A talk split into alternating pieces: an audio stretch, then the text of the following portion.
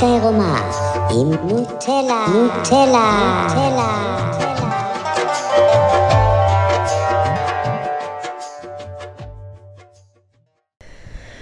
היי, אני נוטלה, זה הפודקאסט שלי, האמת העירומה, אה, שבגדול אני מדברת על אה, כל מיני נושאים שאולי אנחנו בדרך כלל לא מעזים לדבר עליהם בצורה יחסית כנה ואותנטית. היום מישהו שלח לי הודעה שאולי כדאי לי להתחיל להביא אנשים אה, ולראיין אותם ולדבר עם עוד אנשים, חוץ מזה שאני אדבר לבד, וראיתי שזה מיד הציף את החוסר ביטחון שלי, כי מיד אני הולכת למקומות של כאילו, אה, לבד אני לא מספיק מעניינת, אני צריכה להביא עוד אנשים כדי שיהיה יותר מעניין, אולי אני משעממת, אולי אני חוזרת על עצמי, אבל uh, אני רואה שזה מציף לי את החוסר ביטחון הזה, ואני גם רואה את עצמי ואת הדרך שלי ואת התהליך שלי והתכנים שאני משתפת ומעלה הם לא בשביל, אה, זאת אומרת, הם לא מתוך איזושהי כוונה או רצון שהתוכן יהיה טוב ושמלא אנשים יקשיבו לי ויראו אותי, אני לא מחפשת להיות מפורסמת.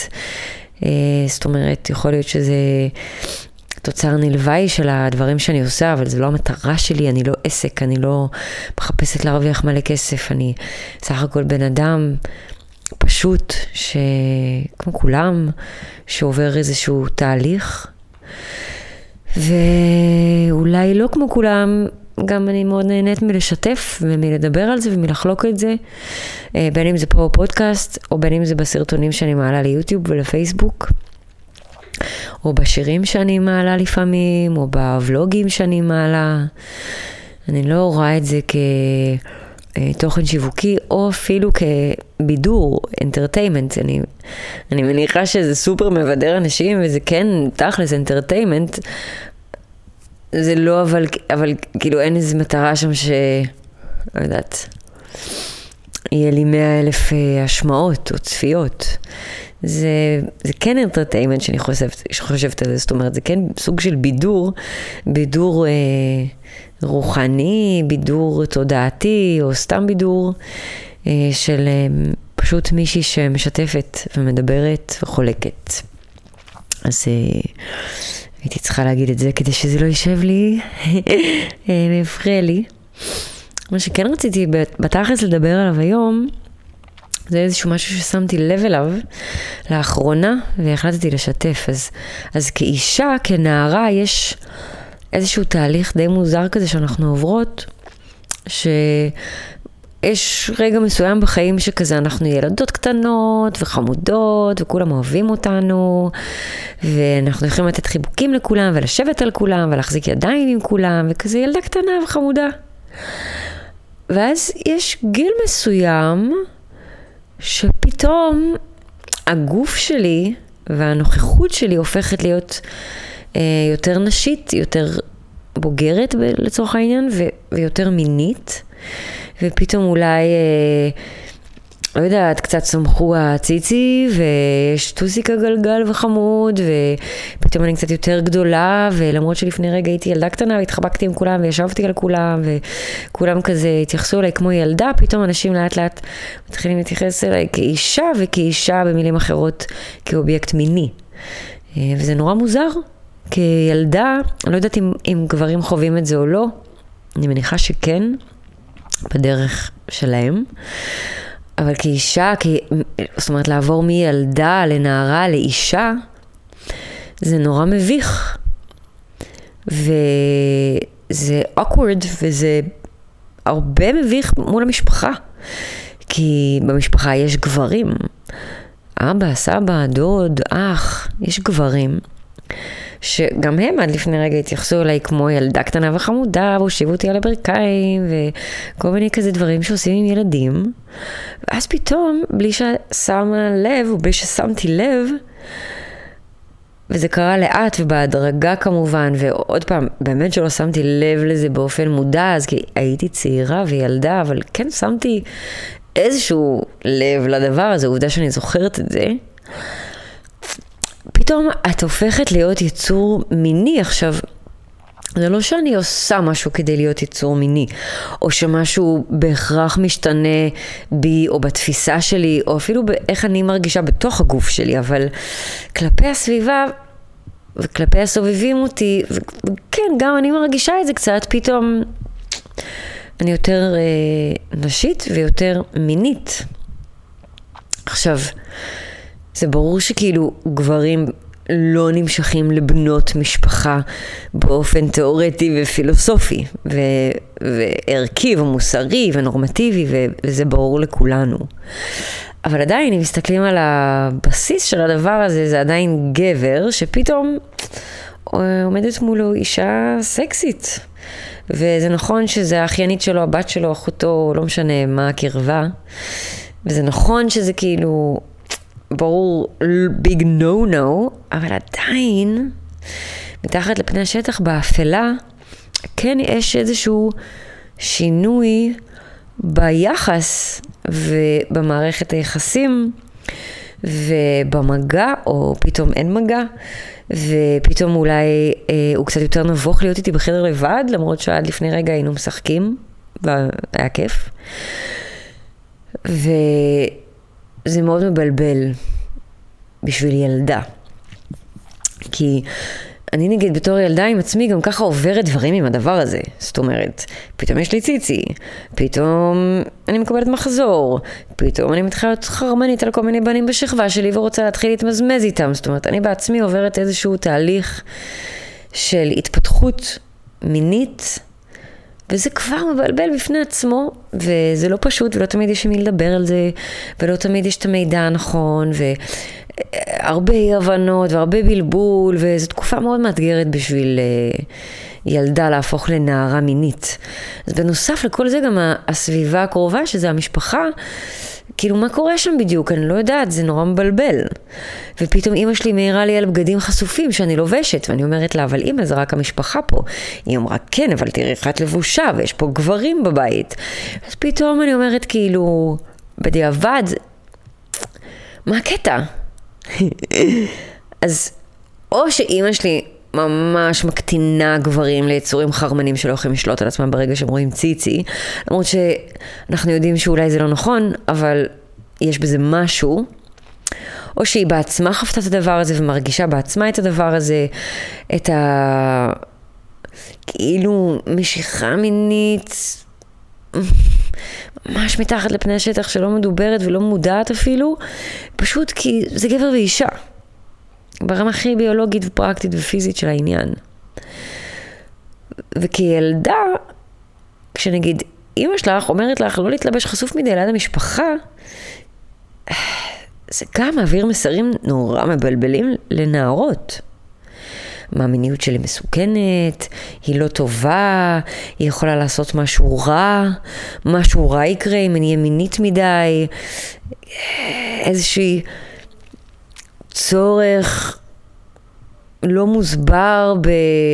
בלהסתיר את המיניות הזאת, כי אולי משהו לא בסדר איתה, היא מסוכנת, היא, היא לא טובה. כאילו המשפחה זה המקום שאת אמורה להרגיש הכי בטוחה בעולם.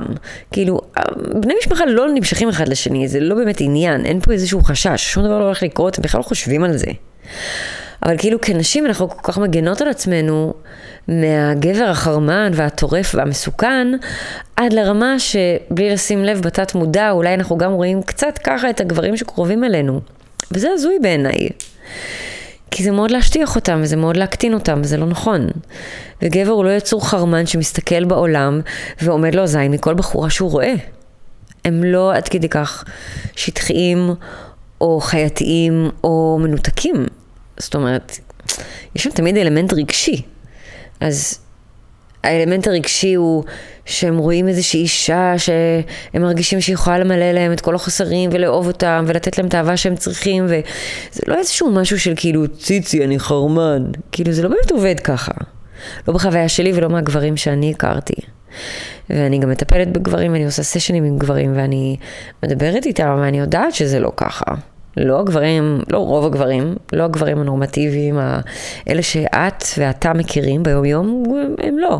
הם יצורים סופר רגשיים, מורכבים. עכשיו, יכול להיות כן, גברים מרגישים תנודות של אנרגיה מינית ליד כל מיני נשים, שאולי הם לא אמורים להרגיש את התנודה הזאת מבחינה ערכית, נורמטיבית, חברתית. ואני גם בטוחה שב-99% מהמקרים הם לא עושים עם זה שום דבר, והם לגמרי מדחיקים את זה ומתעלמים מזה. וזה לגיטימי. וזה גם לגיטימי שזה קורה, כי בסופו של דבר אנחנו כן יצורים.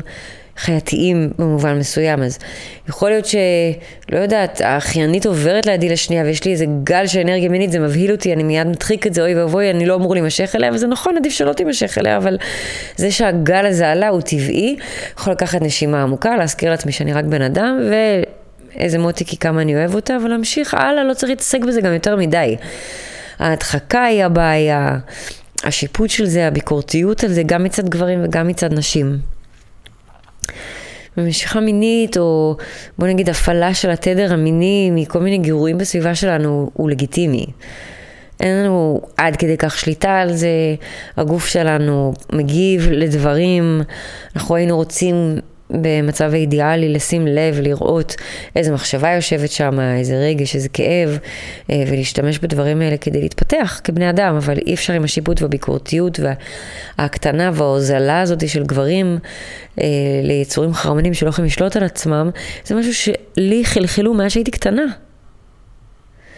מאז שאני זוכרת עצמי, או בוא נגיד מאז שהתחלתי להיות אישה מינית, הסביבה כולל גברים בסביבה שלי, לימדו אותי שגברים חרמנים, והם לא תמיד שולטים על עצמם, ואני צריכה לשמור על עצמי, ואני צריכה להיזהר, ואני צריכה להתלבש צנוע, כי אחרת אולי הם יעשו לי משהו. וזה מהאנשים הכי קרובים אליי קיבלתי את המסרים האלה.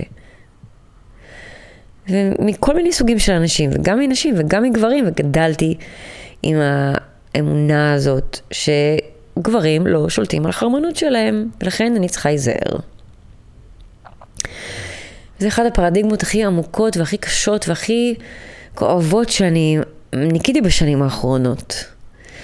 כי מבחינתי היום אפשר להגיד שבני אדם הם יצורים חרמנים שפועלים מתוך הדחפים שיושבים על צרכים רגשיים וחוסרים רגשיים עמוקים בתת מודע שהם לא מודעים אליהם וזה נכון לכל בני אדם, גברים ונשים.